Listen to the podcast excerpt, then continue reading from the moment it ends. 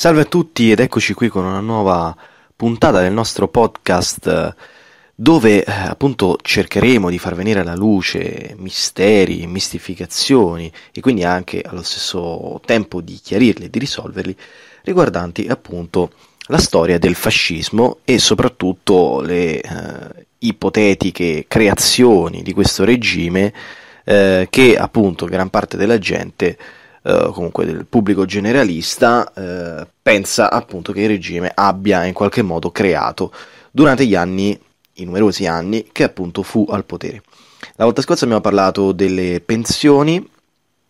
in particolare eh, della, sia dell'assistenza sanitaria sia appunto della creazione della pensione da parte del regime fascista e abbiamo sfatato questi due miti oggi cercheremo di parlare di più temi ma eh, cercando appunto di rimanere nell'ambito dei, diciamo, della durata dei 10 minuti.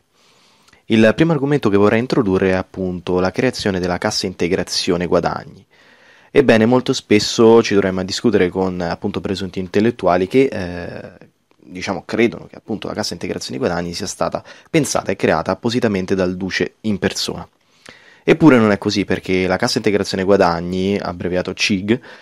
eh, è un ammortizzatore sociale che integra o sostituisce la retribuzione dei lavoratori sospesi o che lavorano ad orari ridotti. Nasce però nell'immediato dopoguerra per sostenere i lavoratori dipendenti da aziende che durante la guerra furono com- colpite in qualche modo dalla crisi e quindi non erano più in grado di riprendere normalmente l'attività. Quindi la CIG, cioè la Cassa Integrazione Guadagni, nasce per rimediare ai danni causati dal fascismo e dalla guerra e non appunto eh, dal fascismo in sé. Al punto eh, successivo eh, vorrei far riflettere anzitutto invece sull'INAIL, eh, che eh, appunto la sua creazione viene spesso attribuita al fascismo. Si può dire che sostanzialmente è così, cioè che l'INAIL diciamo, fu pensato dal regime fascista, tuttavia va notato che questo regio decreto eh, provvede all'unificazione degli istituti per l'assicurazione obbligatoria contro gli infortuni degli operai sul lavoro. Non viene quindi eh, diciamo creato un nulla di nuovo o ideato un nulla di nuovo, ma viene solamente messo in pratica. Ulteriore prova di ciò, eh, oltre ad essere scritto all'interno della legge stessa, è l'esplicito riferimento al testo unico sugli infortuni degli operai sul lavoro. Un altro punto interessante da analizzare è appunto l'effettiva uh, tutela che uh, appunto il duce, ma il, in generale il fascismo in sé, concesse o non concesse alle donne e ai fanciulli. E molto spesso sentiamo dire che appunto la donna aveva uno status uh, riconosciuto, rigidamente riconosciuto dal, dal, regime fascista. Ebbene, questa cosa non è totalmente vera perché ehm, potremmo dire che facendo un paragone tra fascismo e nazismo, questa frase sarebbe più consona eh, utilizzarla per quel che riguarda il regime, eh, regime nazista. Mentre per quel che riguarda il regime eh, fascista le cose andarono leggermente in modo diverso. Con questa frase, diciamo, ci si riferisce in modo generico al Regio Decreto del 26 aprile del 1923, il numero 653, eh, sappiamo che, eh, mentre invece che il primo eh, regolamento protettivo riguardo al lavoro dei fanciulli fu promulgato già nel 1866, modificato poi nell'88 e nel 1902. Mentre troviamo il primo testo unico delle leggi di protezione del lavoro di donne e fanciulli già prima dell'avvento del fascismo, cioè nel 1907. Leggendo la legge sulla tutela del lavoro delle donne e dei fanciulli del 1934, quindi del regime fascista, scopriamo che all'articolo 25 il Regio Decreto eh, del 1923 di cui sopra non è che un Regio Decreto legge convertito in legge nel 1925, volto a portare modifiche al testo unico. Quindi sostanzialmente furono ripresi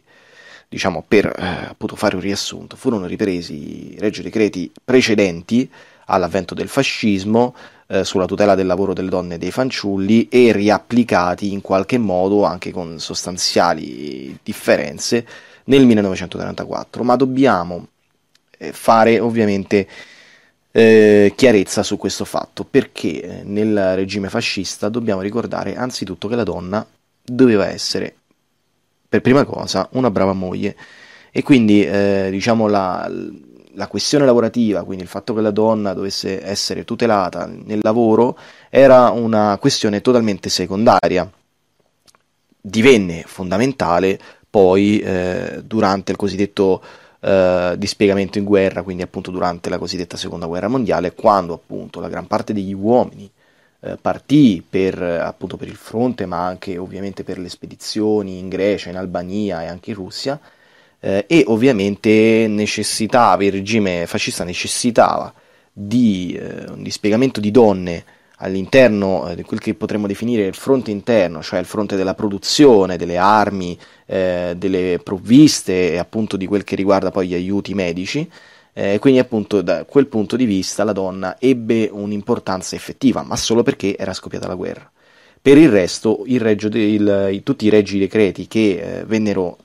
eh, diciamo, promulgati precedentemente al regime fascista furono in parte ripresi nel 1934, quindi ovviamente il fascismo non inventò nulla di sana pianta.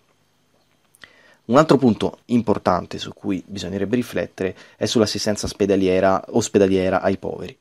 La prima legge a riguardo venne emanata nel 1890, quindi non creata dal regime fascista, per salvaguardare comunque la povertà del resto basta leggere il testo della legge che viene adotta eh, per dare al regime fascista la paternità di questo provvedimento per capire come stanno effettivamente le cose. Il Regio Decreto del 30 dicembre 1923, la riforma numero 2841, eh, recita che non vi è quindi alcun primato fascista in quanto eh, l'idea era nata da più di vent'anni ed era già stata sviluppata prima del 23. Ovviamente, scusate, questo non lo recita la riforma del 1923, ma eh, è una rifo- ovviamente eh, è una citazione. Eh, non è da sottovalutare però ovviamente l'importanza della riforma che contribuì ad ammodernare e a riordinare diversi aspetti della cosa fatta dal regime fascista, ma ovviamente venne ripresa come praticamente per tutte eh, le altre informazioni, per tutte le altre leggi, quindi per tutti gli altri reggi decreti, eh,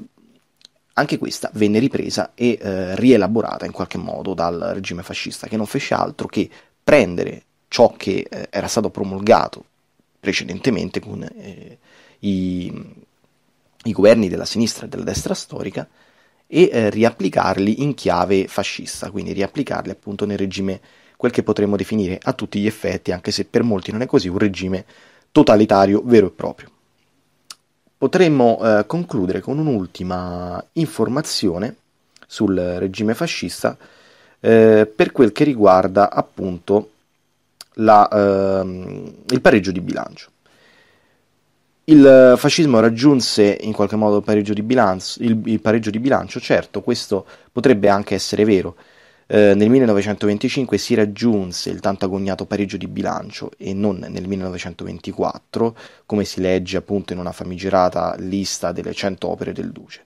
Noi riteniamo comunque che questo possa essere motivo di vanto per il regime per tre motivi. Anzitutto questo fu, risu- fu, questo fu un risultato raggiunto diverse volte prima dal, dell'avvento del fascismo, come, come ad esempio eh, nella metà degli anni 70 dell'Ottocento da Minghetti e alla fine del secolo da Sonnino. Si può opinare che le condizioni nel 23, quando le manovre per il pareggio iniziarono, eh, erano assai peggiori rispetto a quelle dei precedenti pareggi. È tuttavia necessario tenere conto del fatto che la ripresa economica iniziò già prima dell'ascesa del fascismo al potere eh, e che il suo raggiungimento quindi seguì un percorso graduale ma lineare. Quindi ovviamente i meriti del fascismo qui sono da ridimensionare perché appunto non fecero altro che eh, seguire diciamo, l'onda, la traiettoria che poi ovviamente eh, l'economia italiana eh, stava già in qualche modo seguendo, stava, eh, era già comunque, stava già comunque percorrendo. Ecco. In secondo luogo non se ne coglie l'utilità pratica se guardiamo alla situazione effettiva della popolazione in quel periodo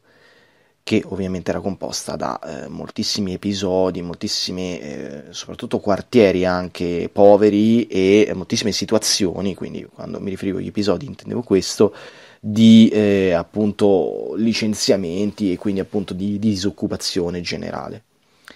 Notiamo infine che eh, questo traguardo nulla ha a che fare con il fascismo in sé, in quanto appunto non vi sono elementi che possano far pensare ad un rapporto causale fra i due eventi quindi appunto sulla ricerca del pareggio di bilancio e sull'insediamento del regime fascista appunto